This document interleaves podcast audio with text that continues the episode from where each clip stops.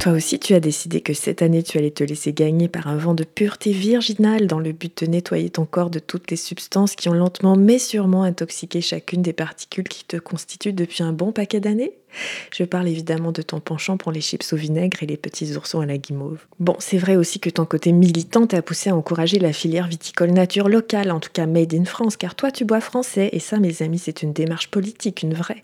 Mais toi tu ne fais pas les choses à moitié, non non non, d'ailleurs on t'appelle parfois le Black Bloc du caviste indé, le Frédéric Lordon de la volatile, le Karl Marx du goût de souris. Quand tu soutiens une cause, tu y vas à fond. Après, c'est vrai, tu te laisses un peu emporter par la passion qui caractérise ton petit cœur embrasé et toute ta mystique révolutionnaire. Et donc arrive le 1er janvier où tu chantes C'est la gerbe finale au fond de ton lit avec une conviction et un feu intérieur jamais démenti. Là, tu te dis que ton côté militant mérite quand même une petite pause, car comme tout soldat, tu as droit à un congé bien mérité avant de repartir sur de vraies bonnes bases. Autour de toi, les gens se sont apparemment donné le mot parce que tout le monde parle de Dry January. Dry January, c'est tellement impossible à prononcer que quand tu le dis, t'as déjà l'impression d'être bourré. Dry January.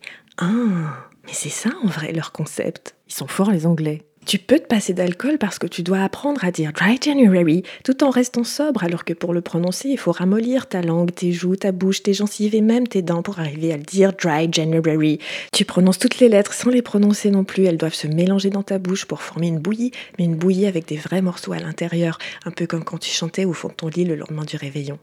Donc ça y est, tu commences, t'es super motivé. La première semaine, tu te mets à boire de l'eau et des tisanes. D'ailleurs, la tisane, c'est le logo de Dry January, comme une sorte d'antipicole par excellence. Oh bah c'est vrai qu'il y a le choix. Hein. La camomille, euh, la verveine, la menthe. La badiane, ouais, c'est super. Et il y a du kombucha aussi. Alors ça, c'est fermenté comme le vin, donc ton organisme n'est pas totalement désorienté.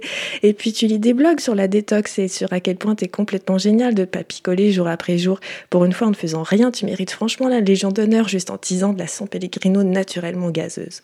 Et puis au bout de huit jours, après avoir fait du pilate et mangé des graines de quinoa au pili-pili de gingembre dans un bol avec des baguettes, quand ton corps s'est senti complètement restauré comme si tu sortais d'un nettoyage à sec pour organes intérieurs, bah comment dire, euh, l'envie d'un petit verre commence à se mettre en place dans ton cerveau.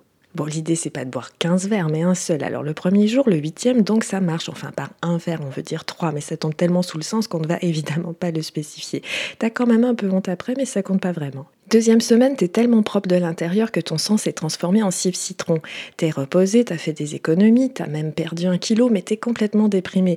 Donc au quinzième jour, tu te dis que t'as bien le droit de contribuer à l'économie de ton pays en encourageant un vigneron désargenté, mais bien content que tu craques ton dry January pour un peu de bonheur. Cette logique implacable se répète une ou deux fois et quand t'arrives le 31, tu te dis que t'as complètement foiré ton truc, mais c'est pas grave, on est déjà en février et la vie peut recommencer.